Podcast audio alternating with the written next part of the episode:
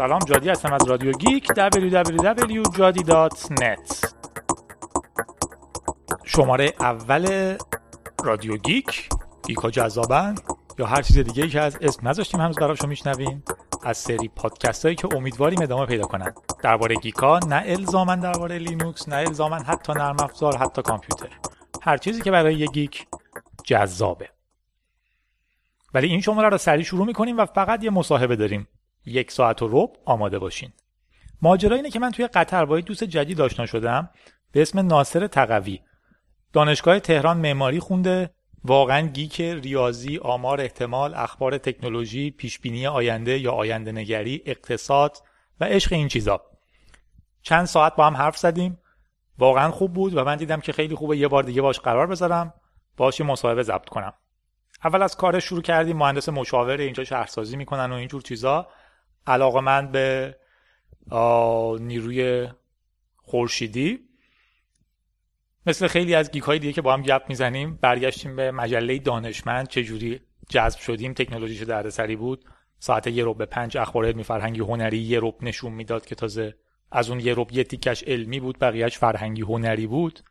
و این داستانا تا رسیدیم به آینده نگری و مفهوم singularity. برای من خیلی جذاب شد. و احساس کردم خیلی خوبه که یه پادکست باید ضبط کنم. یه خورده طولانی شده. سعی می‌کنیم از این بعد رادیو رو در حد 45 دقیقه نگه داریم. ولی میارزه.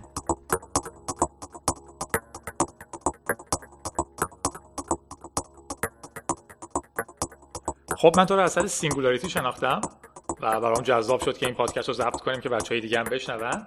بخوای خلاصه singularity رو حالا معرفی کنی یا تعریف کنی چجوری میگیش؟ برای تعریف singularity ترجیح میدم اول دو تا پدیده رو بشناسیم. یکی پیشبینی آینده است forecasting future یکی دیگه هم روند تصاعدی تکنولوژیه. این دوتا رو فکر می‌کنم قبلش اگه یکم در موردش صحبت کنیم بعد به تعریف singularity برسیم بهتر. یکیش بود پیشبینی آینده یکی بله. بود روند تصاعدی تکنولوژی.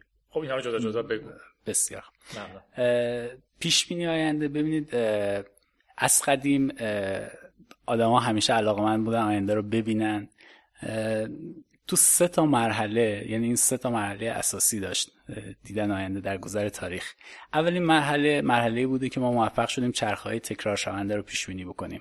مثل فصول مثل رویش گیاهان و این مرحله نتایجی داشت مثل کشاورزی بعد از اون اومد و الاخر دومین مرحله تونستند یک سری چرخه هایی رو پیش بینی بکنن که این چرخه ها لزوما تکرار شونده نبوده. یعنی مثلا یک سری قوانین بوده که قوانین به نتیجه مشخص می‌رسیده مثل پیش بینی آب و هوا.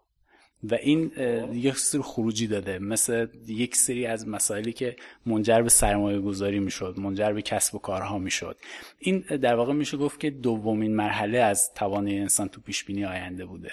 سومین مرحله که خیلی پیچیده تره توانایی تشخیص یک الگوها الگوها و فرایندهای تو تکنولوژی که اینو در واقع می‌تونیم بگیم که تو دهه اخیر اومده توی این می‌خوام از در واقع تو این قرن بیستم اومده و اولین نشانهاش از 2050 1950 شروع شده و اومده جلوتر.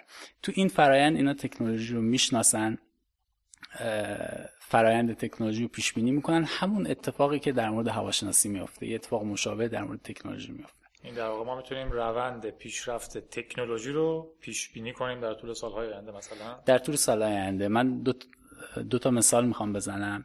اولین مثال سال 1950 بوده که تورینگ پیش بینی کرده بوده توی مقاله ای که تا تورینگ خودمون؟ بله بله.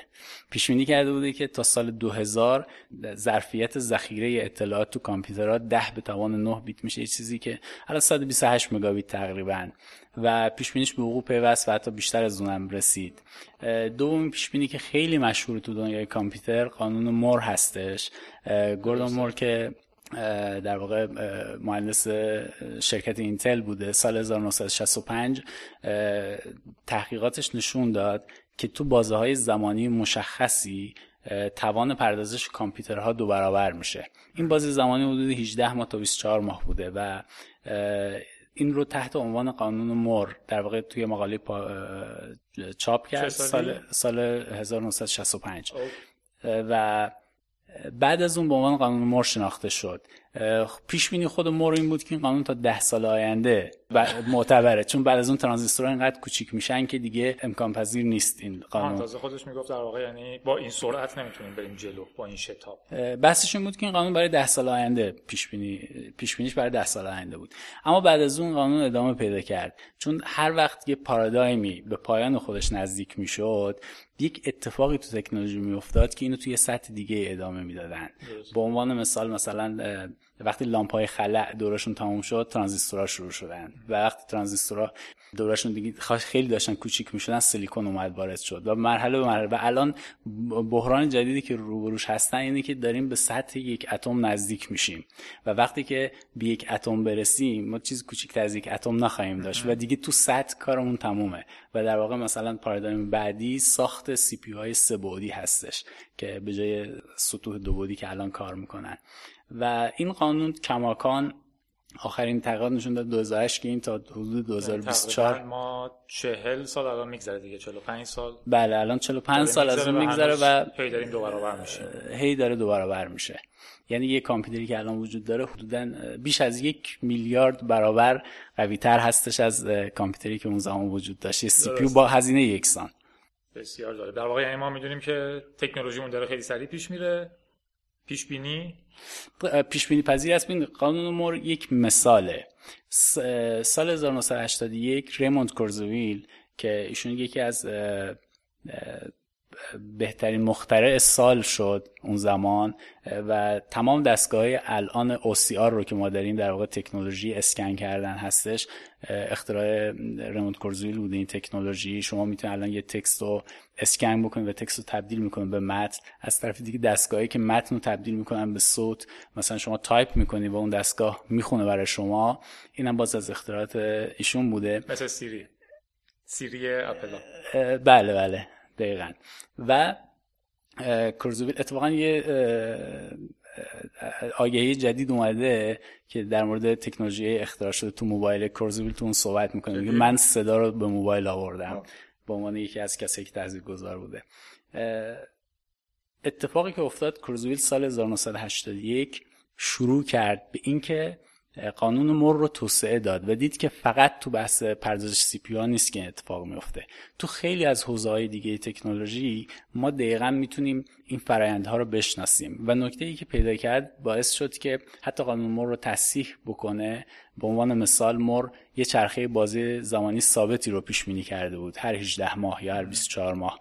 اما مطالعات دقیق کورزویل نشون داد که این بازه زمانی هر چی میگذره این دوره زمانی کوتاهتر و کوتاهتر میشه. در واقع یک تابع نمایی یک تابع لوگاریتمی یک تابع exponential هستش و این رشد خاص رو وقتی اومدن دسته بندی کردن به نتایج جالبی رسیدن و شروع کردن یک سری پیش بینی کردن آینده. مثلا اومدن متوجه شدن که حجم و وقتی اومدن وارد حجم و سنجیدن نسبت به قدرت پردازش دیدن که حجم ها داره کم میشه. با یه نمودار کاملا مشخص. دیدن که توان پردازش داره زیاد میشه. یه مثال می‌زنم برای اینکه متوجه بشیم چطور آینده رو پیش بینی می‌کردن با این وضعیت. به عنوان مثال می‌دیدن میزان سخت افزار لازم برای انتقال صوت ذخیره صوت برای یک تماس تلفن چقدر هستش. و این رو به این نتیجه می‌رسیدن با اون تکنولوژی روز 5 کیلوگرم نیاز دارن به 5 کیلوگرم سخت افزار وزن داره. وقتی اینو نمودارش ترسیم می‌کردن می‌دیدن در 10 سال قبل 50 کیلوگرم به عنوان مثال سخت افزار نیاز بود. و می‌تونستن زمانی پیش بینی بکنن با تخمین تقریبی چند ماه که این دو کیلوگرم میشه. به تب پیش بینی می‌کردن که زمانی که این سخت افزار رو می‌تونن در این سخت افزار دو کیلوگرمی بسازن زمانی خواهد بود که ما در کامپیوترهای خونگی اینو خواهیم داشت. تکنولوژی انتقال صوت رو و می‌گفتن در اون زمان خواهیم داشت. زمانی که این می‌شد 200 گرم اینا پیش بینی می‌کردن اون زمان اسمی از موبایل نبود که در وسایل قابل حمل اینو خواهیم داشت مثل پاکت سیگار. و زمانی که این 5 گرم می‌شد می‌گفتن اینو احتمالا در وسایل پوشیدنی خواهیم داشت. در چیزی مثل عینک مثل بسیار جالبه. در واقع چیزی که من فهمیدم اینه که اینا نگاه می‌کردن به سرعت رشد علم. می‌گفتن که این نمودار میفته روی نمودار لوگاریتمی یا اکسپوتنشیال که سریعا یهو شروع می‌کنه سرعت گرفتن و در نتیجه می‌تونستن درباره آینده حرف بزنن. مثلا بگن که از خیلی وقت قبل بگن که روزی خواهد اومد که فلان سال تقریبا که ما می‌تونیم توی دستگاه قابل حمل مثلا با همدیگه حرف بزنیم. تلفن قابل هم خواهد اومد. یه همچین چیزی؟ دقیقا. تو سه تا کتاب این پیش ارائه دادن. یه کتابی بوده که اصر ماشین های هوشمند سال 1980 اوایل دهه 80 چاپ شد. این کتاب تا سال 2000 پیش بینی کرده بود و تقریبا تمام پیش با نتایج بسیار عالی همشون به وقوع پیوستند. یکی از جالب تریناش این بوده که پیش بینی کردن سال 99 هوش مصنوعی می‌تونه انسان تو شطرنج شکست بده. جدی؟ بله. همون سالم داد ها؟ بله دقیقا همون سالم داد. و دیپلو؟ بله کاسپاروف سال 99 شکست داد. و پیش بینی دیگه ای داشتن مثلا اینکه پیش بینی کرده بودن که زمانی رو که 300 میلیون کامپیوتر می‌تونه با هم شبکه بشه. تصور دقیق از اینترنت وجود نداشت. ولی پیش بینیشون درست به موقع به تصوری از اینکه ما 300 میلیون تا کامپیوتر خواهیم داشت. به تب این تصورات داشتن. چون به این نتیجه رسیده بودن وقتی کامپیوتر هزینه رو می‌دونستن با هزینه ثابت هزینه ساختی کامپیوتر شخصی چقدر خواهد شد. این پیش بینی کرده بودن که کامپیوتر شخصی حتی همون موقع هم پیش بینی کرده بودن که چه دوره کامپیوتر شخصی تمام خواهد شد. بعد تو سال 99 اومدن این پیش رو ازشون خواستن که در واقع انتشارات پنگوئن فکر کنم ازشون خواسته بود که تا سال 2100 رو بیان پیش بینی بکنن. چون اینقدر پیش ها با دقت خوبی به وقوع پیوست. و بحثی که اینا داشتن این بوده که تمام اینا اومدن از سال 2000 رو شروع کردن پیش بینی تو کتاب بعدی که اتفاقا این کتاب دومیه به فارسی ترجمه شده اصر ماشین های معنوی این کتاب به فارسی ترجمه شده. تو این کتاب کرزویل اومده و بحثی که مطرح کردیم میگه تمام داده های ما در یه نقطه خاصی متوقف میشه. ما از اون به بعد نمی‌تونیم پیش بینی بکنیم. و اون بازه زمانی خاص یه چیزی بین 2028 تا 2045 بوده و اونجا اتفاقی میفته که بهش میگن singularity از singularity به بعد رو نمی‌تونن پیش بینی کنن فقط می‌تونن تخیل کنن. چرا اسمش گذاشتن singularity یکی از دلایلش همینه. singularity حالا الان ما به این می‌رسیم که اصلا کلمه singularity چی هستش. singularity یک کلمه ایه که تو زبان انگلیسی استفاده روزمره چندانی نداره. این کلمه قبل از این چند بار استفاده شده یکی تو ریاضیات ماتریس های تکین حالا به فارسی singularity و تکینگی ترجمه کردن. و یه جای دیگه تو فیزیکه. تو فیزیک singularity در واقع به اون مرکز سیاهچاله گفته میشه. مرکز سیاهچاله نقطه هستش که آنچنان ماده در اون متراکم میشه و اینقدر جاذبه زیاد میشه که هیچ چیزی نمی‌تونه از اون فرار کنه حتی نور. و از طرف دیگه برای ما نامفهوم اونجا چه اتفاقی میفته. تمام قوانین فیزیکی ما اونجا بی اعتبار میشه و ما هیچ درکی نداریم برای اینکه بفهمیم درون singularity چه اتفاقی میفته. حالا این از همین ایده استفاده کردن چون زمانی که singularity در هوش مصنوعی اتفاق میفته زمانیه که تو این نمودارها نشون میده که هوش مصنوعی از هوش انسان پیشی می‌گیره. اون لحظه که این اتفاق میفته بعد از اون غیر قابل پیش بینی برای ما که چه اتفاقی میفته اینها تا اون زمان رو پیش بینی کردن و برای بعد از اون فعلا ما تصوری نداریم که چه اتفاقی برای singularity میفته برداشتی که من دارم وقتی اینو میگی کاملا به این فکر می‌کنم که یاد داستانهای علمی تخیلی که میخوندیم میفتم یا حالا متاسفانه این مدای جدیدی که الان میشه یکی میگه 2012 تاریخ تموم میشه فقط چون مایه ها تا 2012 تقویمشون رو چاپ کرده بودن. یکی دیگه میگه بشقاب پرنده ها میان. اینم یه خورده میره به سمت همچین چیزی. مثلا من بگم علم داره خیلی سریع پیش میره جلو. من یه سری نمودار می‌کشم. تا 2030 گفتی؟ 2000 تقریبا 2045 تا 2045 یه اتفاق خیلی عجیبی تو علم خواهد افتاد. یه خورده برای من به اون نزدیکش می‌کنه. حالا یه فرقش اینه که خب می‌بینم که این آدما تونستن از قبل تا حالا در طول 40 سال گذشته خیلی خوب پیش بینی کنن. یعنی نمودارهایی که نشون دادن خب تا الان داریم روش راه میریم. در واقع داریم با اون نمودارا بالا میریم. ولی چه چیز دیگه ای یا حالا توضیح بیشتری می‌تونه اینو خب. از یه داستان علمی آره. تخیلی جدا کنه چون خب. خیلی بحث بزرگیه اصلا من اینجا یه نکته می‌خوام بگم یکی از این کلمه علمی تخیلی تو زبان فارسی یه یه مشکلی که ما داریم با استفاده از این لغت اینه واقعا علمی تخیلی چه تعریفی ازش داریم؟ متاسفانه با یه کلمه دیگه فانتزی خیلی خیلی اشتباه گرفته میشه. داستان علمی تخیلی که در واقع بزرگترین نویسنداش آسیموف آرتوس کلارک و اینها داستانهایی بودن که هیچ مغایرتی با علم نداشتن. اینها داستانها کاملا علمی بوده و باید با علم مطابقت می‌کرده. فقط هر جای علم ساکت بوده اینا می‌تونستن از تخیل استفاده بکنن. فرقی که علمی تخیلی با فانتزی داره اینه که تو فانتزی نه شما مقید به هیچ چیزی نیستی. یعنی مثلا شما وقتی از در واقع سال 2012 حرف می‌زنید این یه اتفاق فانتزی این غیبگوییه. من گفتم تفاوتی که پیشبینی با غیبگویی داره در اینه که پیشبینی بر اساس یه روند علمی یک نتیجه رو در آینده خواهد دید. اگر ما بخوایم اگه سوال شما رو اگه بخوام به این شکل بگم که آیا که این چه فرقی با فانتزی داره؟ من میگم این اساسا متفاوت با فانتزی. این پیشبینی علمی هستش. به عنوان مثال سال 99 آقای کروزویل 147 پیشبینی داشته برای سال 2009 که ما الان سال 2009 رو پشت سر گذاشتیم. از این 127 از این 147 پیشبینی 86 درصدشون به حقوق پیوسته. 86 درصد. 86 درصد. و اونایی که به حقوق نپیوسته رو اگه بررسی کنید جالب متوجه میشید همونایی هستن اکثرا که یه تعداد زیادیش با یه مختصر تغییر به حقوق پیوستن مثلا پیش بینیش این بوده که در سال 2009 کامپیوترها می‌تونن از نظر سخت افزار مغز انسان رو پشت سر بگذارن. شما می‌دونید مغز انسان 100 میلیارد نرون داره هر نرون هزار تا connection داره از هر connection 200 عمل بر ثانیه انجام میشه. 20 میلیون میلیارد پردازش داره میشه 20 petaflop. 20 petaflop قدرت پردازشی.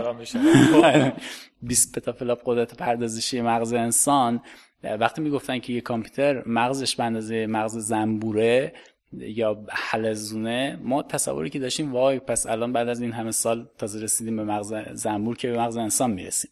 اما اگه ما نمودار لوگاریتمی رو نگاه کنیم حالا exponential رو نگاه کنیم می‌بینیم که در هر وقتی ما میگیم که در هر دو سال یک سال و نیم دو برابر خواهد شد به این معناست که پس از ده دوره دو برابر شدن دو به توان ده برابر میشه یعنی 1024 برابر.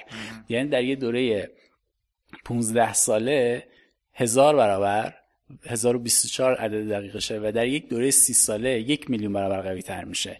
پس مغز انسان بیش از یک میلیون برابر زنبور که نیست. پس ما می‌تونیم ببینیم در دوره 20 یا 30 ساله از مغز انسان رد میشه. حالا پیش بینی ایشون به وقوع نپیوست تو سال 2009 امس پارسال 2011 قوی ترین کامپیوتر سوپر کامپیوتری که وجود داشت کامپیوتر چینی بوده با پردازش 2.5 petaflop.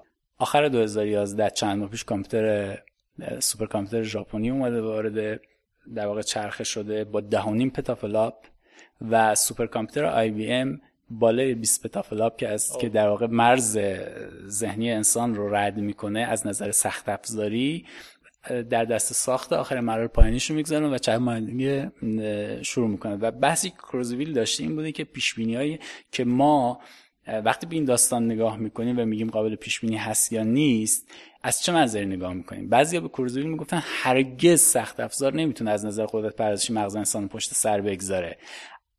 اما بحث اینه آیا واقعا 2009 بشه 2012 خیلی فرق می‌کنه تو تاریخ بشر؟ اگه با این مقیاس نگاه کنیم می‌بینیم که باز اون درصد از 86 درصد هم بالاتر میره. بعضی از مسائل دیگه هم که پیش بینی شده بود خونه پیوسته بود بعضی مسائلی بودن که اساسا به نظر منم نباید تو این چرخه وارد می‌شدن. مثلا یکی از پیش بینی این بوده که اولین شرکت نرم افزاری که بالای یک بالای هزار میلیارد ارزش خواهد داشت در سال 2009 از این این مرز رد خواهد که یه بحث در واقع پیش بینی اقتصادیه. این اینجور بحثا اصولا خیلی جایی ندارن توی از اون حوزه علمی فناوریش خارج میشه. بله بله. این اون بخش تخیلیه در واقع ماجراست. ولی من باز برگردم به سوال شما. این چه فرقی با علمی تخیلی داره؟ من میگم این با فانتزی فرق داره. ولی اساسا این خودش گونه ای از علمی تخیلی هستش. با این تفاوت که بخش علمی اون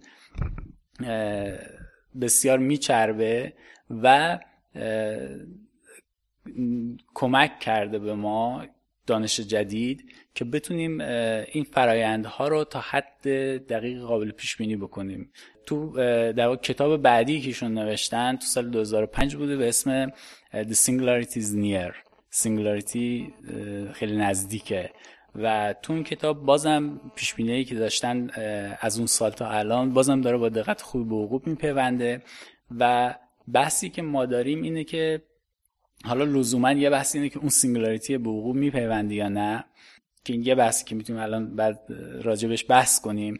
یه بحث اینه که بقیه اتفاقاتی که از الان تا زمان singularity به وقوع میپیونده برای اونا چی؟ برای آیا اونا هم به وقوع میپیونده یا نه؟ و من فکر می‌کنم که عقل سلیم به ما میگه که ما بهتر این فرآیندها رو قبول کنیم. همونطوری که الان ببینید اگر این علمی تخیلی فانتزی بود و الان تمام شرکت های بزرگی که تو حوزه نیمه رسانه ها کار می‌کنن تمام چرخه های اقتصادیشون رو بر اساس این پیش بینی ها سوار کردن. یعنی به طور دقیق حساب می‌کنن مثلا شرکت جدیدی که می‌خواد به عنوان مثال اپل اگه می‌خواد برای پنج سال دیگه دستگاه موبایل از الان طراحی بکنه هرگز فکر نمی‌کنه پنج سال آینده قدرت پردازش CPU معادل الانه. حساب می‌کنه سه تا دوره زمانی داریم تا پنج سال آینده و دو به توان سه CPU 8 برابر قوی تر در نظر می‌گیره.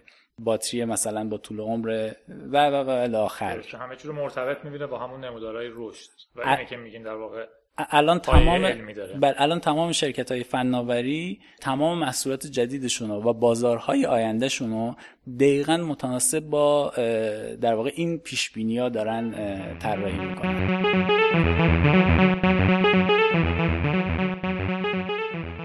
خب حالا اینی که میگی برای من تو جنبه تکنولوژیش تقریبا واضحه به خصوص با اون مثلا قانون مور یا چیزهای دیگه که حالا جدا هم برای خودم صحبت کردی و من صحبت کنی بازم درباره انرژی خورشیدی و اینجور چیزا قابل قبوله.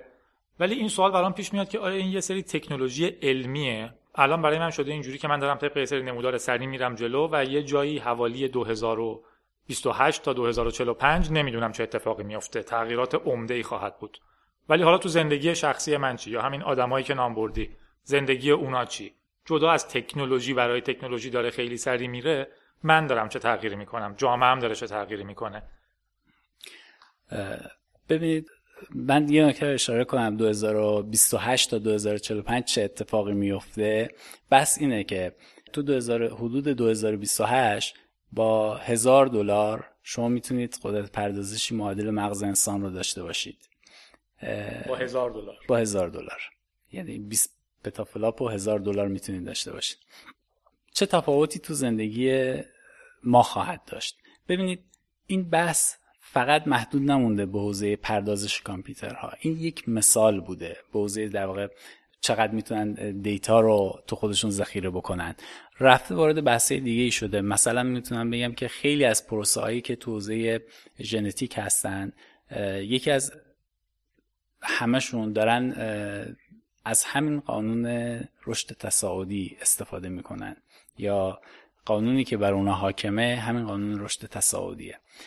به عنوان مثال شناخت بدن انسان یکی از این پروسه هاست که بدن انسان رو ما تو دو محور اصلی پیش می‌بریم. یکی بحث مغز جدا یکی دیگه کل بدنه. تو شناخت بدن نکته ای رو که کاملا الان بهش رسیدن اینه که ما پنجاه هزار تا ژن هست که بدن ما رو کنترل می‌کنه این ژن ها هر کدوم این سافت ویر عمل می‌کنن و به عنوان مثال یکی از این سافت ها ژن فته که این ژن وظیفه در واقع دستور دادن به بدن رو داره برای ذخیره کالری های اضافی به شکل چربی خب. و اگه این به اینا موفق شدن که این ژن رو off کنن الان این ژن رو توی بدن حیوونا و موشا مثلا مثل موش و بعضی حیوانات دیگه off کردن. وقتی این ژن off کردن اون حیوان هر چقدر که بخواد غذا بخوره به هیچ عنوان ذخیره نداره ذخیره اضافه نداره و بدنش کاملا بدون چربی اضافه خواهد بود. خب. بله دقیقا. و الان پروسه‌ای که وجود داره در واقع طراحی مجدد بدنه تو کنگره‌ای که دیروز بوده به اسم Global Future 2045 توی 24 فوریه. 24 فوریه. آره 21 تا 24 فوریه بوده. خب. تو مسکو. تقریبا تمام بزرگان فناوری هم بودن تعداد زیادیشون بودن. یکی از بحثایی که شده بود همین بوده که این ژن کاملا الان چند ساله که تونستن این ژن رو آف کنن. و الان فقط برای تست روی آدم ها منتظر تایید FDA هست توی آمریکا. و از طرف دیگه می‌تونن جایی که کمبود ژن هست ژنای جدیدی رو تو بدن به کار بندازن. خیلی از معلولیت ها رو خیلی از نواقص مادرزادی و می‌تونن حل بکنن با در واقع فعال کردن ژن جدید خب تو بدن نیازمند شناخت همه ژناست دیگه تو اول درسته؟ این اسمش پروژه ژنوم بود که تموم شد. یعنی تمام ژنا 50000 ژن کداشون به طور کامل شناخته شده. من چیزی که یادمه میگه چند چند شاید 10 سال پیش یا همچین چیزی تازه شروع کرده بودم به شناختنشون. قبل از اون بود. اتفاقا من یه نکته هم بگم که تو همین پروسه ژنوم هفت سال اولی که پروسه ژنوم پیش رفت یک درصد اون رو تونستن بشناسن. پروسه بود برای شناخت نه کشیدن نقشه ژنی انسان درسته؟ بله تک تک ژنا باید کارکردشون شناخته می‌شد تک تک این 50 هزار تا ژن. در واقع یک سافتوری بود که باید تمام پروسه کدنویسی و اون تشخیص داد. بله و هفت سال اول یک درصدش پیشرفت کرده بود. اگر می‌خواست با همون سرعت پیش بره 700 سال زمان نیاز داشت برای اینکه این پروسه تموم بشه. در حالی که تو نموداره که ترسیم شده بود زمانی که کنفرانس برگزار شده بود کسایی که مدیر اون پروژه بودن پزشکان بودن. اینا وقتی مدن صحبت کردن گفتن که تو کل این چند سال گذشته ما 50 درصد این پروژه رو پیش بردیم. فکر کنم بازی زمانی حدود 50 سال بوده. و در 50 سال آینده 50 درصد دیگه پروژه رو تموم خواهیم کرد. کورزویل که سخنران بعدی بود اعلام کرد که حد اکثر 5 سال زمان نیاز است برای پایان دادن این پروژه. در حالی که اونا این پروژه رو شروع کرده بودن نه که شروع کردن داشتن ادامه می‌دادن. و دقیقا در اون 5 سال بعد پروژه تموم شد. منطقی هم است چون روزی که این پروژه شروع شده بود شاید دو تا دانشمند تو گوشه ی آزمایشگاه شورش کردن ولی زمانی که این پروژه در 50 درصد خودش بوده چندین کشور با هم همکاری می‌کردن دستگاه بهتر و الی آخر. در اصل من می‌خوام اینو بگم که یکی از بحث هایی که وجود داره حالا تحت عنوان قالب کلی ترانسیومانیسم می‌تونیم بهش نگاه کنیم. من اومدم سر ژن. کنفرانس روسیه رو که دو روز قبل بله تو این کنفرانس روسیه خواستم اینو خواستم همینو بگم که اینو باز مجددا اعلام کردن قبلا اعلام کرده بودن که در واقع تو این حوزه ژنتیک ما ژنای جدید رو می‌تونیم سه تا کار انجام میدن. یکی خاموش کردن بعضی از ژنها. این ژن ژن یعنی یه سافتور خیلی خوب بود اما برای ده هزار سال پیش که ما وقتی کار می‌کردیم نیاز داشتیم که غذا رو حتما ذخیره کنیم به شکل چربی. بله. و امروز اون ژن نیاز نداریم تو دنیای امروز. دو بازنویسی کردن ژن ها خیلی از کدای ژنتیکی رو میشه بازنویسی کرد به نحوی که به طرز دیگه ای عملکرد دیگه رو تو بدن به عهده بگیرن. و سه کدای ژنتیکی که بدن فاقدشون هست به هر دلیل. دلیل نقایص مادرزادی و غیره اینا می‌تونن که این کدای ژنتیکی رو بیان و دوباره راه اندازی کنن. استیو جابز چند سال پیش که سرطان داشت با 100 هزار دلار کل سیستم دی ان ای استیو جابز رو اومدن توی آزمایشگاه خیلی مجهز کاملا در واقع بررسی کردن و تمام نقایصش رو و ضعفاش و همه اینا رو معلوم کردن. با, با دستگاه خیلی بزرگ و پیچیده. اما امروز حدودا یک ماه پیش گجتی ساخته شده که با 900 دلار همون کار رو برای شما انجام میده. این و همون دوباره همون رشد دقیقاً. همون رشدی که قدر سریع میشه که ما رو به اون نقطه singularity خواهد رسید بله. و اتفاقی که میفته من حالا یه نکته هم بگم که بحثمون خیلی خسته کننده نشه. یه سری از پیش که در واقع در مورد بهبود بدن انسان یکی از ویژگی های این مورده. بهبود بدن انسان بدن ما خیلی از کارکرداش رو میشه بهبود داد. یکی از مثالا فرایند اکسیژن رسوندن به سلولای ماست.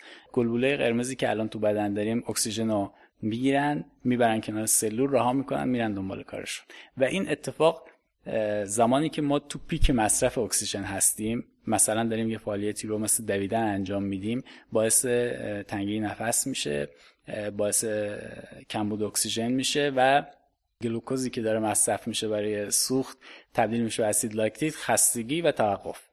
پیش که انجام شده اگر 25 درصد گلبوله قرمز بدن ما با نانوبوت ها یعنی نانوبوت ها در واقع ربات هایی هستن در ابعاد نانو که الان تولید شدن تکنولوژی تولیدش وجود داره و اینا رو به بدن می‌تونن تزریق بکنن. 25 درصدشون تعویض بشن با این نانو ربات ها این قابلیت رو به انسان میده که این نانو ربات ها اکسیژن رو بگیرن ببرن کنار سلولا. هر وقت سلول لازم داشت اکسیژن رو بهش بدن. باعث میشه که ما می‌تونیم چهار ساعت کف استخر بنشینیم. یا اینکه با سرعت در واقع دو صد متر المپیک 15 دقیقه پیوسته بدویم. این تکنولوژی این الان وجود داره. این تکنولوژی وجود داره. اما تو هر چرخه تکنولوژی ما همیشه دو تا در واقع دو تا سطح داریم. یه سطح که تکنولوژی برای ما قابل تولیده ما می‌تونیم اون ابزار رو بسازیم و سطح بعدی که این ابزار قابل دسترس میشه برای همه. مثلا شما ببینید سفر فضایی. حالا سفر فضایی موردی در آینده است. من می‌خوام به اتفاقات قدیمی بریم روی ماه یعنی تکنولوژی سفر به ماهو داریم ولی در دسترس نیست. بله دقیقاً. مثال دیگه بزنم. مثلا تکنولوژی چاپ. از زمانی که روزنامه چاپ شد تا زمانی که تونست یه محصولی باشه در دسترس همه است 200 سال طول کشید. تلفن. از زمانی که اولین تلفن اختراع شد تا زمانی که تلفن شد محصولی برای همه خانواده ها 50 سال طول کشید. موبایل. از زمانی که موبایل ساخته شد. تا اومد در دسترس همه هفت سال. نمودار exponential دقیقا. و, و برای وب سه سال. حالا تو این پروسه عین همون اتفاقی که مثلا برای موبایل افتاد که از یک وسیله برای قشر خیلی مرفه یا بسیار یا یه وسیله تزئینی یا یه وسیله خیلی خیلی لوکس تبدیل میشه به یه وسیله برای همه عموم مردم این پروسه داره در مورد همین نانو بوت ها اتفاق میافته. الان این تکنولوژی وجود داره اما اونقدر گرون قیمت هست که شاید شاید مثلا یه سلبریتی بتونه استفاده کنه مثلا برای یک مقصد خیلی خاص استفاده بشه. اما این تکنولوژی رو زمانی که اونقدر ارزون میشه که بشه به عنوان یک تکنولوژی نرمال استفاده کرد مثلا همین میشه در 2020 استفاده کرد. نانو بوتهایی که در خون حرکت می‌کنن. اما ما زمانی که می‌خوایم وارد بحث مغز بشیم به علت پیچیدگی خیلی زیادی که داره در واقع نانو هایی که بتونن تو مغز کارگذاری بشن و استفاده بشن در حد نرون یا کوچکتر از اون اونا نیاز به یه زمان دیگه ای دارن. اونا اصلا تولیدشون در سال 2020 شروع میشه. ولی کماکان انتظار داریم که طبق اون منحنی exponential سریعا در واقع یا حداقل سریعتر از nanobot های قبلی عمومی بشن. من اینو پیش بینی کردم بر اساس چیزی که از نمودارا یاد گرفتم. اینا سریعتر اتفاق میفتن اما یه, یه ماجرای دیگه ما داریم. حجم اونقدر بزرگتره به عنوان مثال پروژه ژنوم شناختن تک تک ژن ها بود. بعد از پروژه ژنوم پروژه پروتئوم شروع شد. ژنوم عین این بود که ما بریم مثلا تو زبان فارسی 32 حرف الفبا رو بشناسیم. ما فقط 32 حرف شناختیم. 32 حرف شناختنش خیلی سخت نیست. اما پروژه بعدی اینه که بریم فرین لغت ده خدا رو بنویسیم. و این میلیون ها کلمه میشه. چون پروتئوم اینقدر حجمش عظیم خواهد بود که ممکن است پروژه ژنوم بیشتر طول بکشه. یعنی اگه ژنوم مثلا 50 سال طول کشی پروتئوم هم 50 سال طول بکشه. به عنوان مثال می‌خوام بگم. اما حجمی که تو پروتئوم انجام میشه میلیون ها و شاید میلیارد ها برابر حجم ژنومه. البته این این اعداد میلیون ها میلیارد برابر این یه تقریبه. من عدد دقیقش رو نمی‌دونم. حالا بله. عجیبی بزرگتره دیگه چون مثلا روابط همه اونها رو به هم وصل کنه. دقیقا.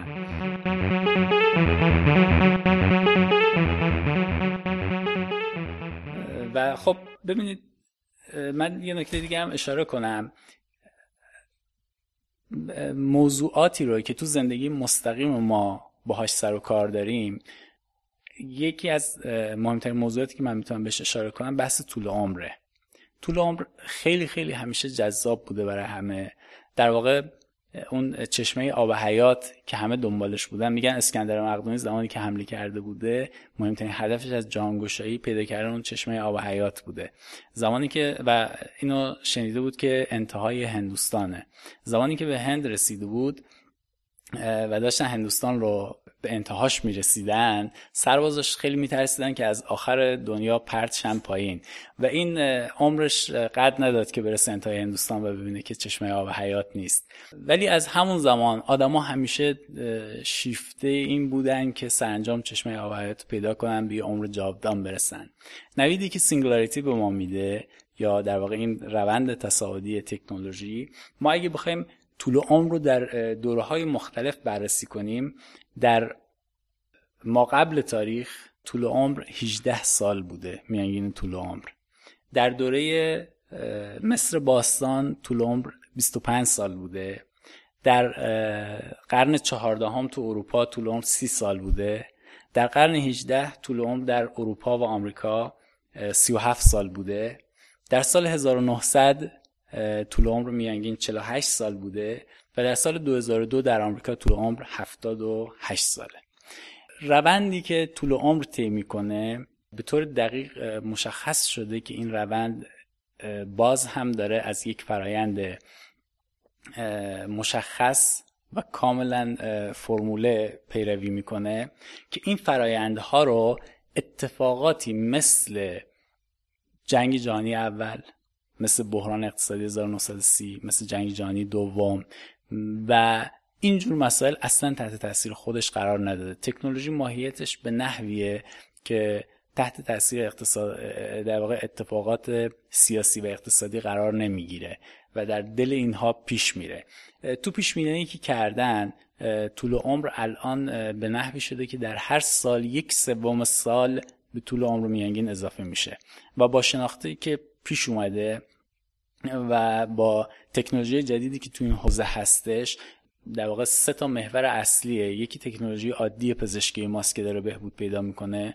مورد دوم تو بیوتکنولوژیه و مورد بعدی تو نانو تکنولوژیه تو بیوتکنولوژی از جهت در واقع مثل همین پروسایی مثل آف کردن بعضی از ژنها تغییر بعضی از ژنها برنامه نویسی دوباره ژن ها تو حوزه مثل نانو تکنولوژی وجود نانو هایی به عنوان مثال الان ما وقتی یه دارو رو می‌خوریم حجم این دارو نسبت به مثلا سلولای سرطانی یا اون جایی که در بدن ما مشکل هست اینقدر عظیمه. درسته داروها کوچیک ولی حجمشون اینقدر عظیمه. مثل این میمونه که ما برای مثلا کشتن یه پشه یه موشک شلیک کنیم به طرف اون ساختمون و خرابی و ویرانی که داره به همین نسبته. اما اتفاقی که میفته با این نانو ها الان نانو های ساخته شده که می‌تونن به تک سلول ها دستور خودکشی بدن و جدیدا این نانوبوت ها تو خون عملا تست شده. اینا حرکت می‌کنن و به سلوله مورد نظر می‌رسن. این دقیقا این یه فیلم علمی تخیلی. میمونه ولی الان هستش. شما دقیقا آره و می‌تونن دقیقا به سلوله مورد نظر برسن به اونا دستور خودکشی بدن و اون سلوله میمیره و اینو با سلوله سرطانی انجام میدن. خیلی از سرطانایی که وجود داشته ما خیلی راحت اینو می‌تونیم تو زندگی عادیمون ببینیم. الان بیماری قلبی شده یه چیزی در حد سرماخوردگی. یعنی شما واقعا دیگه از بیماری قلبی نمیترسی. به اون شکلی که ما 50 سال پیش میترسیدیم. و دانشی که از بدن به دست اومده امکان در واقع اسکن کردن تمام فعالیت های ما امکان قرار دادن این مجموعه از این دستگاه. یه دونه دستگاه فرزن الان چیپست جدید ساخته شده که مجموعه مثلا داروهای چند ماه آینده بدن فرده در مقادیر مورد نیاز بدن زیر پوست فرد کار گذاشته میشه و در زمانهای بسیار دقیق دیگه لازم نیست هر 8 ساعت یک بار دارو بخوره. در میزان مورد نیاز به بدن تزریق میشه. این الان ساخته شده و در آینده نیست. پس در واقع جمع‌بندی که من پیدا می‌کنم اینه که علم داره با سرعت سریعی پیش میره که خب از قبل تونسته در طول مثلا 40 سال قبل خیلی دقیق پیش بینی کنه همه چی رو. تا الانی که دیدیم درنش می‌تونیم اعتماد کنیم به پیش بینی های آیندهش نموداراشو که می‌بینیم اکثرا به سمت exponential میرن. توی زمانی در آینده هست که به یه نقطه‌ای می‌رسه که ما حالا شاید جرأت نداریم که بعد از اون رو پیش بینی کنیم یا می‌تونیم استدلال کنیم که یه تغییر کیفی اتفاق خواهد افتاد یه singularity خواهد بود که بعد از اون رو درست نیست پیش بینی کنیم یا یه همچین چیزی؟ نه بعد از اونو من پیش بینی آره، می‌کنیم؟ نه غیر اصلا ابزاری برای پیش بینی همون میگم یه تغییر کیفی خب... اتفاق میفته خب دلیلش هم خیلی واضحه. زمانی که ببینید هوش ماشینی تفاوتی که با هوش انسان داره اینه. ما آدم ها برای انتقال داده به همدیگه از یک فرایند بسیار سخت و کشنده استفاده می‌کنیم مثل حرف زدن. این فرایند بسیار کند نفسگیره و خیلی از دیتا ها این وسط از دست میرن تو انتقال دادن. ماشین ها این مشکل رو ندارن. زمانی که هوش ماشینی به سطح انسان برسه که الان گامای برداشته شده من یه مثالش رو بزنم واتسون ماشین جدیدی که آی بی ام تولید کرده. واتسون این امکان رو داره که صحبت های عادی رو بفهمه کتاب های عادی رو بخونه و سرعت انتقالش یه مسابقه در واقع برنامه تلویزیونی هست تو آمریکا به اسم جوپاردی تو این برنامه سوالات در واقع اطلاعات عمومی و افرادی تو برنامه شرکت می‌کنن که فوق العاده سریع انتقال هستن اطلاعاتشون بسیار گسترده است. دو تا از بهترین قهرمانای جوپاردی رو در طول تاریخ آوردن و واتسون هم اومد. مجری برنامه سوالات می‌پرسید و هر سه نفر با هم دیگه سوالاتو میشنیدن. یعنی هیچ ارتباط دیگه با همون گفتگو کلامی طبیعی با گفتگو کلامی طبیعی دقیقا. و واتسون توی مسابقه برنده شد. آه. یعنی الان واتسون بهترین فردیه که در جهان می‌تونه به سوالات شما به صورت محاوره ای جواب بده. نمونه خیلی خیلی کوچیک واتسون سیریه که تو دستگاه موبایله ولی خیلی ابتدایی تره واتسون توانایی اینو داره که 200 میلیون صفحه کتاب رو در مدت سه ثانیه بخونه. و این توانایی رو الان داره استفاده می‌کنه. در واقع کل آموزش که واتسون پیدا کرد هیچ کس واتسون چیزی یاد نداده. آموزش رو از طریق خوندن در واقع رو کپی کردن بله از طریق خوندن مطالب روی اینترنت یاد گرفته مثلا ویکیپدیا رو خونده. اصلا ما می‌دونیم که غیر ممکنه یه انسان ویکیپدیا رو بخونه چون با هر خونده هم فکر می‌کنم واقعا یعنی خونده دیگه. مثل یه آدم خونده فهمیده به عنوان یه مفهوم. نه اینکه سیف کرده باشه توش سرچ کنه. حالا مثل آدمشو پس می‌گیرم چون خیلی خطرناکه. ببین خونده و اون متن رو می‌دونه و با الگوریتم هایی که داره می‌تونه الان به زبان محاوره بهتر از انسان ها جواب سوالات در واقع میشه گفت که اطلاعات عمومی رو بده. اما ما یه مسائل در واقع یه مسائلی داریم که توی لول های بسیار پیچیده تری هستن. مثل در واقع حسادت. توان تشخیص حسادت رو هنوز توان تشخیص شوخی. شوخی هم مطمئن نیستم نفهم ولی ولی به هر حال الان من اینو می‌خوام بگم. تفاوتی که واتسون داره الان ببینید مغز انسان در سال 2012 از نظر سخت افزاری 100 میلیون دلار هزینه ساختشه 20 پتافلوپ پردازش. مشکل اصلی تو نرم افزاره. مغز انسان 500 تا نرم افزار هماهنگ داره که اینا دارن به شکل موازی پردازش می‌کنند بزرگترین مشکل در واقع ساخت این نرم افزاره و دوم ساخت قدرت پردازش معادل مغز انسان با هزینه کمه. که این قدرت پردازش رو همونطور که خدمتتون عرض کردم تو 2028 تو هزار دلار بهش می‌رسن. تو 2015 که دستگاهی ساخته خواهد شد که 100 پتافلاپ یعنی پنج برابر مغز انسانه. و الان برنامه که شرکت در واقع اینتل داره برای سال 2018 اینه که دستگاهی می‌سازه با قدرت پردازش 50 برابر مغز انسان. بحث من اینه زمانی که این دستگاه ها به انسان می‌رسن یک تفاوت بسیار عظیم دارن. تفاوتشون اینه که اینها می‌تونن در کسری از ثانیه تمام دانششون رو به طور کامل به همدیگه منتقل کنن. مسئله بعدی اینه که ساخت اینها روز به روز ارزون تر میشه. شما یه مثال من بزنم. فرض کنید که ما تو صنایع مثلا نفت. چند تا مهندس داریم تو دنیا؟ یا توی حوزه خاص تو برنامه نویسی مثلا شما می‌بینید ما 5 میلیون مهندس بیشتر نداریم تو اون حوزه مثلا تو کل جهان. اگه شما مهندسین یک کشور رو 100 میلیون نفر از اون مهندسات بذاری توی کشور یه اتفاق خیلی عجیبی میفته اصلا تو اون صنعت. شما در اون زمان قادر خواهی بود با 100 هزار دلار 100 هزار تا از این مهندسا رو تولید کنی. با این تفاوت که این مهندسا این قابلیت رو دارن که امروز مهندس نفت باشن فردا صبح مهندس برق باشن و فردا مهندس کامپیوتر. و همشون هم تو دانششون در بالاترین سطحی از دانش باشه که اون یکی داره. دقیقا. و در کسری از ثانیه می‌تونن تمام دانششون رو با هم دیگه به اشتراک بذارن. به همین دلیل اون سرعت تصاعدی که تو پیشرفت دانش هست ببینید ما یه بحثی رو داریم که تقریبا تمام کسایی که تمام دانشگاهان ما باش آشنا هستن. نیم عمر. نیم عمر زمانیه که نیمه عمر یک دانش.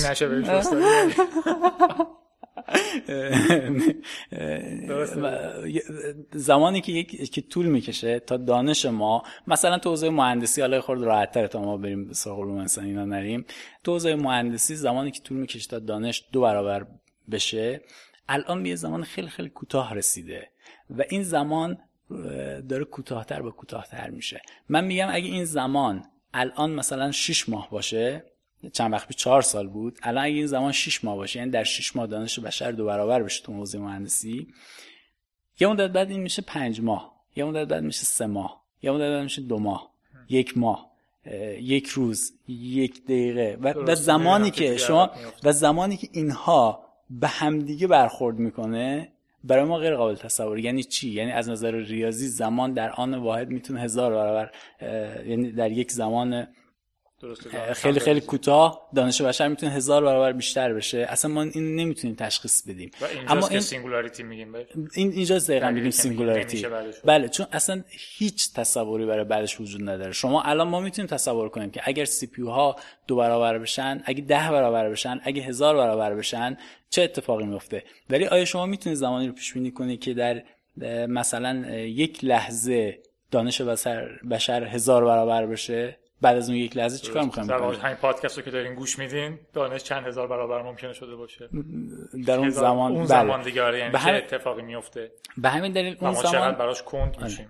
به همین دلیل اون زمان برای ما غیر قابل درکه. اما بحثی که مطرح می‌کنن میگن شاید شاید زمانی که به اون لحظه نزدیکتر شدیم با تقویت هایی که انجام میدیم ما خودمون به درک دیگه ای از زمان برسیم. مثلا یکی از بحثایی که مطرح میشه اینه در واقع تقویت و بهبود کارکرد مغزه مغز انسان الان هنوز دستگاه خیلی پیچیده ایه چون می‌تونه این 20 پتافلاپ رو مثلا با 20 وات نیرو داره پردازش می‌کنه. یعنی 20 وات بیشتر انرژی لازم نداره برای این پردازش عظیم. این مغز با این میزان پیچیدگی اما ضعف هایی هم داره. بین هر دو, نورون، دو تا نرون سرعت اصلا سرعت حرکت دیتا توی مغز انسان 100 متر بر ثانیه است. چون این دیتا داره به شکل شیمیایی انتقال پیدا می‌کنه.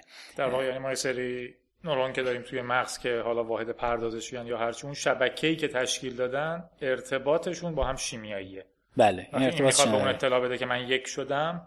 بله این اینو به شکل شیمیایی انتقال میده و این و این سرعت انتقال کنده 100 متر بر ثانیه است. یعنی در واقع مغز ما از نظر سخت افزاری تعداد نرون های پایه بی نهایت پیچیده و بزرگه. بی نهایت که نمیشه دیگه گفت. آره. خیلی خیلی صد میلیارد. خیلی ساده تر بگیم چرا بگیم؟ صد میلیارد صد میلیارد نرون داره و این صد میلیارد نرون مشکلی که دارن اینه که این صد میلیارد نرونی که ما الان برای مغزمون داریم سرعت پردازش اطلاعات تو خیلی پایینه. گام بعدی که پیش بینی می‌کنن بین الان و singularity اون گامیه که در واقع اگر ما بتونیم سرعت پردازش اطلاعات بین دو تا نرون الکتریکی بین دو تا سلول الکتریکی تقریبا معادل سرعت نوره. یعنی 300 هزار کیلومتر بر ثانیه. اتفاقی تو کامپیوترمون مثلا میفته تو سی پی بله بله. و این و این 3 میلیون برابر سریعتر از مغز انسانه. حالا اگه ما بتونیم به نحوی بین نرون ها به جای اینکه ارتباط بین اونا شیمیایی باشه ارتباطشون الکتریکی برقرار بشه مغز انسان می‌تونه 3 میلیارد برابر سریعتر کار بکنه. و این چطوری امکان پذیره؟ در واقع در سال 2020 اولین نانوبوت های ساخته میشه که می‌تونه فقط نقش گیرنده و فرستنده رو داشته باشه و هیچ نقش دیگه ای نداره. اینها اگر در هر نرون یک دونه از اینا قرار بگیره می‌تونه نقش گیرنده فرستنده رو بازی کنه و نرون دیگه نیازی نداره به انتقال شیمیایی و دیتا رو در واقع می‌گیره و انتقال میده به بعدی. این اتفاق وقتی بیفته از نظر تئوریک امکان پذیره یعنی هیچ محدودیت علمی الان براش نیست. هیچ کدوم از علومی که الان در واقع دارن کار می‌کنن چه ژنتیک چه کامپیوتر و اینا که مرتبط با این بخش حالا اونایی که دارن مهندسی معکوس مغز روش کار می‌کنن اونایی که دارن بیولوژیستا و اینایی که با هم دارن کار می‌کنن هیچ کدوم محدودیتی برای کار گذاشتن همچین دستگاهی تو مغز ندیدن. یعنی از نظر توریک کاملا انجام پذیره فقط مسئله اندازه است که 2020 طبق همون روندا از نظر مشکل اندازه حل میشه. مسئله بعدی اقتصادیه که توی یک گام بعدش حل میشه که احتمالا همون نزدیک شاید 2028 باشه. و وقتی اینا اینو کارگزاری بکنن دو تا اتفاق بسیار بزرگ میفته در بهبود کارکرد مغزی انسان. اولین اتفاق سرعت پردازش مغزی هر فرد سه میلیون برابر سریعتر میشه. دومین اتفاق اینه که امکانه نه تنها امکانه در واقع انتقال داده تو خود مغز به شکل الکتریکی به وجود میاد بلکه امکان انتقال داده با دستگاه الکترونیکی هم به وجود میاد. یعنی شما می‌تونید مثلا در واقع یه هارد بکاپ هم داشته باشی کنار خودتون یا حتی با دیتا دیگه یا حتی با یه فرد دیگه. و این خب چه نتایجی رو در خواهد داشت؟ اینجا واقعا جاییه که خیلی اینجا دیگه دقیقا علمی تخیلیه. یعنی یک بحث علمیه که قرایم و شواهد نشون میده که ما می‌تونیم به سمتش پیش بریم. اما ما مجبوریم از تخیلمون استفاده بکنیم برای اینکه چه اتفاق خواهد افتاد. من می‌خوام بگم وقتی که ما می‌تونیم به اندازه ده سال با هم بودن رو در کسری از دقیقه داشته باشیم توی فضای در واقع ذهنی اینجا فضای در واقع ویرچوال ریالیتی یعنی واقعیت مجازی به وجود میاد که ما می‌تونیم کانکت بشیم به اون واقعیت مجازی و در اون واقعیت مجازی با همدیگه به تبادل اطلاعات بپردازیم. تو کتاب The Singularities Near این فضاها خیلی خوب شهر داده شده. یعنی شهر داده شده که به عنوان مثال شما می‌تونید اونجا دیگه با سه میلیون برابر سریعتر فکر کردن لازم نیست فعالیت یه انسان عادی رو پیگیری کنه. شما می‌تونید چند تا مثلا آواتار مختلف داشته باشید. یک جا با دوستتون نشسته باشید صحبت کنید جای دیگه کتاب بخونید جای دیگه کار دیگه انجام بدید و این امکان این جذاب بود خیلی. بله. حالا این باعث یه تغییر بزرگ اجتماعی میشه. خیلی از ما میگیم که کی حاضر بیاد واقعیت الان رو رها بکنه و بره تو دنیای مجازی؟ ولی من می‌خوام از شما بپرسم آیا وقتی شما بتونید سه میلیارد برابر سریعتر فکر کنید و بفهمید سه میلیارد برابر سریعتر پول در بیارید سه میلیارد برابر سریعتر مطلب بنویسید آیا حاضرید برگردید به این دنیای فیزیکی و شروع کنید ادامه حرف زدن با مثلا افراد دیگه؟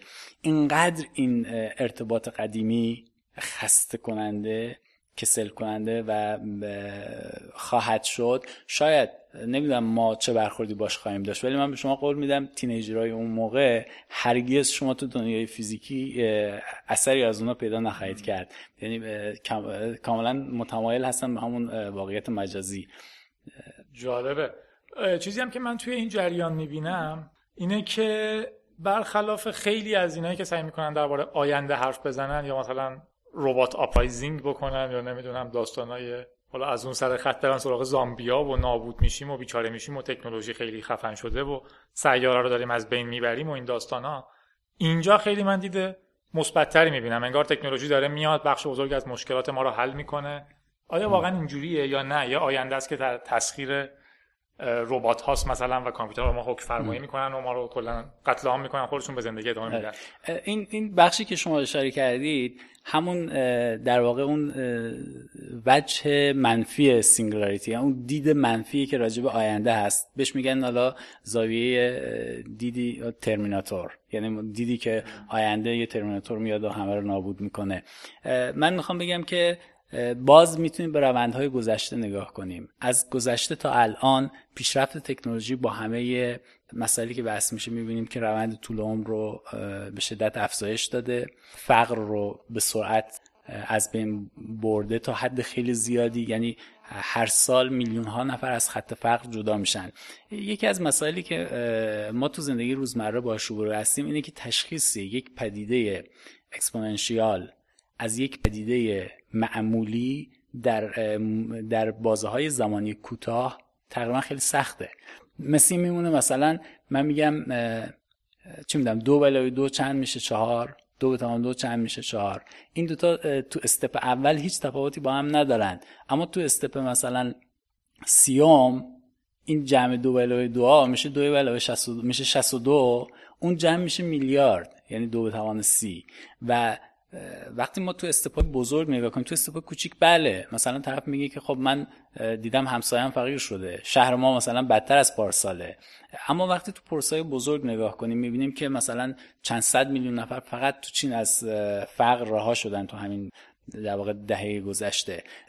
اتفاقی که میفته اینه که من خیلی خوشبین هستم با آینده و اصلا این singularity اون دید خوشبینانه است تا حدود زیادی با آینده اتفاقا کتابی تو این زمینه هم جدیدا چاپ شده به اسم اباندنس حالا فراوانی رونق جدیدن یعنی همین در حد پریروز ها بله یعنی دقیقا پریروز خب. پریروز که 21 فوریه الان امروز 23 که پخش بله. بشه ولی ضبط بله. که می‌کنیم 25 بله بله چند روز پیش این کتاب, کتاب چاپ شده و قبلش پرفروشترین کتاب آمازون شد الان دهمین کتاب پرفروش نویسندش هم پیتر دیامندیس و آقای کاتلر هستش.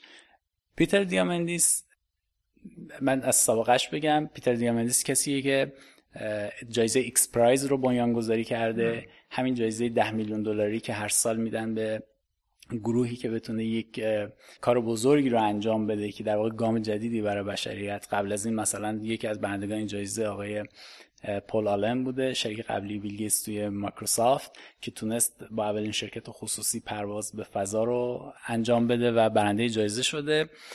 دیامندیس یکی از کساییه که اومد بعد از کتاب singularity Singularity Is Near کورزویل و بعد از بررسی که انجام دادم به نتیجه رسیدم. به نتیجه رسیدن که سرعت فناوری اونقدر زیاد هست اونقدر زیاد هست و اینقدر شتاب گرفته. در واقع ما تو این تابع exponential یا نمایی که ترسیم می‌کنیم ما به اون شیب تند آخرین مرحلهش رسیدیم که هیچ کس برای این تغییرات سریع آماده نیست. نه اقتصاددانای ما نه مهندسین کامپیوتر ما نه دولت مردان ما. هیچ کس نه قوانین ما. و به نتیجه رسیدن حتی دانشگاه های ما محیط علمی ما به نتیجه رسیدن باید واقعا یه طرح نویی به وجود بیارن. و بنیانگذاری کردن دانشگاهی رو به اسم Singularity University این دانشگاه در واقع با مشاوره ریموند کورزویل بنیانگذار و مؤسسش پیتر دیامندیس و با همکاری ناسا و گوگل هستش. شرکت گوگل. ناسا و گوگل هم واقعی هم اینجوری نیست که هر کی می‌خواد بگه خیلی خفنی میگه من تو ناسا من چک کردم واقعا ناسا و گوگل پشتشن بله ناسا ناسا این در واقع پارک تحقیقات فناوری ناسا رو توی مانتین ویو کالیفرنیا در اختیار این دانشگاه قرار داده. شرکت گوگل پشتیبان اصلی این دانشگاه بوده و این دانشگاه وظیفه خودش رو تربیت رهبران آینده دنیای فناوری می‌دونه. رهبران آینده ای که در مقابل تغییرات بینهایت سریع تکنولوژی که داره رخ میده این بینهایت غیر علمی من. آره. تغییرات بسیار سریعی که ما آماده نیستیم براش رهبران آینده رو داره تربیت می‌کنه. تو حوزه‌های مختلف از اقتصاد از روباتیک از مثلا نانوتکنولوژی بیوتکنولوژی و نتیجه با حاصل کاری که تو این دانشگاه انجام شده و تحقیقاتی که تو این چند سال اخیر هم انجام شده اومد ختم شد به این کتاب به اسم اباندنس رونق. حالا فراوانی. تو این کتاب بحث بحثی که مطرح میشه بحث اینه که آیا واقعا ما با کمبود منابع روبرو هستیم؟ آیا واقعا ما داریم به سمتی پیش میریم که جنگل ها دارن تموم میشن منابعمون رو داریم از بین می‌بریم نفت و گاز دیگه نخواهیم داشت و دیگه کار ما تمومه؟ ببینید همیشه این دیدای نظرات بدبینانه وجود داشته. یه گروهی که تو روم جمع شده بودن سال فکر کنم 60 دهه 60 بوده. اینا اومدن و پیش بینی کرده بودن که پیش خیلی خیلی وحشتناکی کرده بودن که با این رشد جمعیت یه گروهی از در واقع بهترین متفکرین روز دنیا بودن که با این رشد عادی جمعیت تحت هیچ عنوان بشر نمی‌تونه جمعیت رو تغذیه بکنه دچار بحران خواهیم شد و جهان از هم فرو خواهد پاشید. تو این کتاب Abundance اومدن یه مثال رو زدن آلومینیوم. آلومینیوم زمانی که کشف شده بود ارزشش بیشتر از طلا بود. و بعد اینقدر و بعد جالبه که آلومینیوم الان بیشترین ماده که در جهان وجود داره. اینقدر الان آلومینیوم کم ارزش شده که ما تمام غذای یک بار مصرف و مثلا فویل آلومینیومی دورش می‌ذارن. بحثی که وجود داره اینه که تکنولوژی مرزهای جدیدی رو برای ما باز می‌کنه. بزرگترین مشکلاتی رو که ما در آینده باهاش روبرو خواهیم بود یکی بحث تغذیه است یکی بحث انرژی بحث فقر و می‌بینید که تکنولوژی برای همه اینها راه حل هایی داره. حالا نمی‌خوام بگم که تکنولوژی در واقع اون آمال کعبه آمال ماست و هر چیزی و تکنولوژی بله هر چیزی شما بخواید من یه جواب دارم اونم تکنولوژی و تکنولوژی حتما مشکل شما رو حل می‌کنه و جز این چیزی نیست. اما من می‌خوام مثال بزنم. مثلا یک مورد بحث انرژی. الان ما خیلی از آلودگی زیست محیطی که داریم مال نفت و گاز و تکنولوژی در واقع فسیلی ان سوختهای فسیلی میزان انرژی که خورشید در روز به زمین میده ده هزار برابر کل مصرف جمعیت الان زمین هست. اگر ما بتونیم فقط یک دهم درصد این انرژی رو استفاده بکنیم کاملا کافی است برای کل تکنولوژی ما. حالا الان چقدر از نیاز خودمون رو داریم با سولار سیستم جواب میدیم؟ یک درصدش رو. طبق همون پیش ها سولار سیستم هر دو سال دو برابر میشه. اگر هر دو سال دو برابر بشه ما هفت تا استفادهش هر دو سال میزان تولید سولار سیستم. بله اون میزانی که ما می‌تونیم از انرژی خودمون یعنی می‌تونیم سولار سیستم رو تولید بکنیم با قیمت معقول و قابل عرضه در بازارهای انرژی دو برابر میشه در طول هر دو سال. که هفت دوره زمانی لازمه برای اینکه ما بتونیم تمام انرژی خودمون رو از سولار تامین آره، کنیم 14 سال پیش بینی می‌کنن که 14 سال دقیقا. این یکی از همون پیش بینیاییه که به طور مشخص مثلا تو در واقع سند راهبردی که دولت آمریکا برای آینده انرژیش داده بود آقای اوباما این حرف زد که ما انتظار داریم در 20 سال آینده 80 درصد انرژی آمریکا از solar تامین بشه. همونجا در واقع این پیش بینی کنندگان singularity گفتن که لازم نیست در 16 سال آینده 100 درصد انرژی. یعنی این خیلی, ایده عجیبه ولی. همین ببینید پروژه ژنوم از این عجیب تر نبود. یعنی از این عجیب تر بود در واقع. من حرفم اینه پروژه ژنوم به همین سختی بود. و نکته که الان ما داریم اگر در واقع کسی از این شنوندگان می‌خواد چک کنه می‌تونه بحث سولار سیستم رو یعنی سولار انرژی رو یه سرچ بکنه. تو سال گذشته فقط 50 درصد از این سولار پایین اومد. الان توی یه سری مناطق که خیلی آفتابی هستن تو آمریکا و بعضی کشورهای دیگه هزینه سولار با هزینه زغال سنگ برابر شد. انرژی برق از سولار با زغال سنگ. با همین سرعت که پیش میره به طور میانگین از ده سال گذشته تا الان هر دو سال نصف شد هزینه سولار. و با همین سرعتی که داره پیش میره به طور قطع در 14 سال آینده اگر نگیم 100 درصد بخش اعظم انرژی رو تأمین می‌کنن. مثالی که اول کتاب اباندنس اومده پیتر دیامندیس گفته گفته که من رفتم شهر مصدر امارات. شهر مصدر امارات یه شهریه که 20 میلیارد دلار اومدن روی سولار سیستم هزینه کردن و در واقع اولین شهر قرن 21 که تمام انرژی خودش رو از سولار می‌خواد تامین بکنه. در واقع یه شهر بوده یا سعی کردن یه شهر مدرن بسازن؟ در واقع دارن یه شهر مدرن می‌سازن یه شهری که تماما از سولار استفاده می‌کنه. درسته. و هیچ ماشین مثلا با انرژی مثلا با بنزین یا گازوئیل نمی‌تونه وارد اون شهر بشه. نکته ای که گفت گفت وقتی من وارد این شهر شدم نگاهی که تو این شهر دیدم منو شگفت زده کرد. برخلاف تصوری که داشتم و فکر می‌کردم که شهر آینده مثل اون شهری که تو فیلم های علم تخیلی می‌دیدم دیدم که دیدی که در مصدر هست نسبت به آینده دید بدبینانه ایه چون مسئولین اون شهر به ما گفتن که اگه هر نفر بخواد مثل یه اروپایی زندگی کنه در دنیا ما به سه تا کره زمین نیاز داریم. و اگه هر نفر بخواد مثل یه آمریکایی زندگی کنه و انرژی مصرف کنه ما به پنج تا کره زمین نیاز که داریم. منابع رو تامین کنه. که بتونه منابع رو تامین کنه. و وقتی من این نگاه رو دیدم پیتر دیامندیس میگه من عمیقا افسوس خوردم. این پروژه رو در واقع یک جور پروژه می‌دونه و میگه هیچ کس مخالف صرفه جویی نیست. اما این پروژه که با یک دید سیاه نسبت به آینده ترسیم شده. یعنی دیدی که فکر می‌کنه منابع ما همین خواهد بود. مثلا رو همین می‌گیره پرفورمنس ما رو هم همین می‌گیره. یعنی فکر نمی‌کنه که سیستم ها بهینه تر خواهند شد؟ فقط سعی می‌کنه مصرف رو می‌بره بالا. مصرف رو بیاره پایین. سعی می‌کنه مصرف رو بیاره پایین. منظورم اینه که ضریب آینده رو می‌گیره. بله بله. یعنی فکر می‌کنه آینده مصرف میره بالا. که بحث بله. اینه که خب ما پرفورمنسمون رو بهتر خواهیم کرد منابعمون رو و منابعمون مثلا پروژه شیرین کردن آب دریا پروژه‌ای که میشه با کمک برق آب دریا رو شیرین کرد.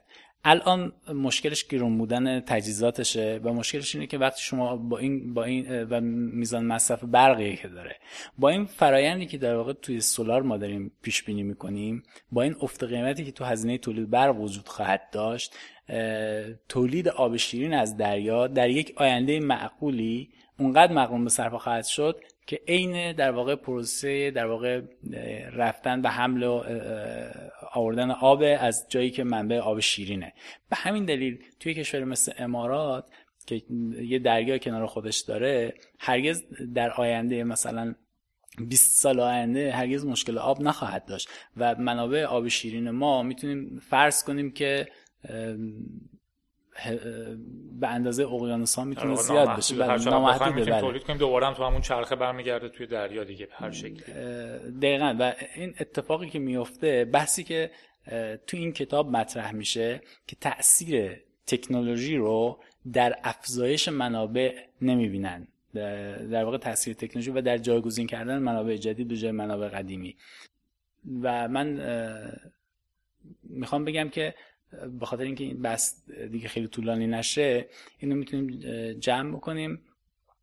ولی تو تمام این حوزه ها تو حوزه مثل تکنولوژی مثل آموزش الان تو آموزش لپتاپ های زیر 100 دلار داره توضیح میشه بین بچه های فقیر که در واقع نگروپونته پیگیری این کار هستن. ایشون یکی از در واقع پیشگامان دنیای فناوری هستن. و اتفاقاتی که داره میفته چنان برابری داره بین افراد از نظر دسترسی به تکنولوژی ایجاد میشه که الان یه بچه که یه دونه موبایل معمولی داره تو آفریقا دسترسیش به اطلاعات بیش از رئیس جمهور آمریکا در 20 سال گذشته است. و این دسترسی به اطلاعات باعث میشه که تو پیش های اقتصادی ما می‌بینیم که تو سال 2050 چهار اقتصاد بزرگ جهان به ترتیب یک هند خواهد بود دو چین سه اندونزی و چهار آمریکا. یعنی باید اگه نگاه کنید چهار تا کشور پردرمیت جهان هم به همون ترتیب همین چهار تا کشور خواهند بود. خیلی و یعنی منابع انسانی تقریبا با هم مساوی میشن. بر اساس حجم بیشتر جمعیت کشورها می‌تونن اقتصادهای بزرگتری رو اداره کنن. تقریبا. و, و این وسط و دقیقا همین اتفاق داره میفته یعنی شما اگه نگاه کنید الان می‌بینید که تمام کشورهایی که رشد اقتصادی دارن منابع انسانی بزرگی دارن. مثل برزیل مثل چین هند اندونزی و و و الاخر بسیار جالب بود. دست درد نکنه. چیز دیگه اگر فکر می‌کنی جا مونده یا می‌خوای اضافه کنی یا اگر کسی علاقه من بود بحثای بیشتری رو پیگیری کنه. بحث بیشتر که یه مقدار منابع فارسی من از یه طرف خوشحالم. من مثلا وقتی این منبع رو میرم مطالب رو از سورسای اصلی پیگیری می‌کنم می‌بینم بعد از خیلی از این اخبار بعد از ده دوازده ساعت به فارسی ترجمه میشه. اما ماجرایی که وجود داره اینا گاهن به شکلی نقل میشه که به عنوان یه خبر بین اون اخبار گم میشه دستبندی نشده. فرزن خیلی فکر می‌کنن یه بحث فانتزیه. یعنی به عنوان مثال گفته میشه روزی هوش ماشین ها بر انسان غلبه خواهد کرد و خب ازش کنارش میگذرن. دنبال این هستیم که با کمک دوستان اگه بشه یه منبع فارسی ایجاد بکنیم. برای موضوعات مرتبط با singularity که این منبع در اختیار خوانندگان قرار بگیره و شنوندگان حالا بستگی به این داره که بعدا ببینیم که می‌تونیم تو در واقع با چه درسته هم باهاتون خواهیم بود معرفی چون واقعا جالبه. در واقع همین حرفی که می‌زنی درسته و به عنوان یه trend بهش نگاه بشه که واقعا همه چیز داره انگار تو این نمودارا به سمت اون نقطه خاص حرکت می‌کنه. بحث این نیست که چند تا خبره بین خبرهای دیگه. و مورد دیگه هم که می‌خواستم بگم من تو مکاتباتی که داشتم با دکتر دیامندیس تونستم که اجازه ترجمه این کتاب ابادنس رو ازشون بگیرم. در واقع ایشون چاپ شده؟ بله بله. این کتاب و ناشرشون تو نیویورک هست. حق انتشار رو در واقع حقوق معلف رو ناشر داره. منو ارجاع دادم به ناشر و بعد از مذاکره با ناشر این حق رو در واقع این اجازه ترجمه رو به ما دادن و این کتاب هم تازه ترجمه شروع کردیم. انشالله که بتونیم حتما حتما. افتخار از همیشه معرفی کنیم. خواهش دست شما درد نکنه. خواهش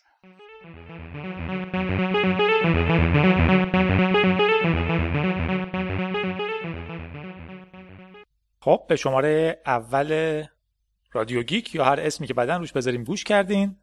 یه خورده طولانی بود ولی امیدوارم براتون جذاب بوده باشه. تا شماره بعد شما رو با آهنگ Tiger Lillies Flowers تنها می‌ذاریم.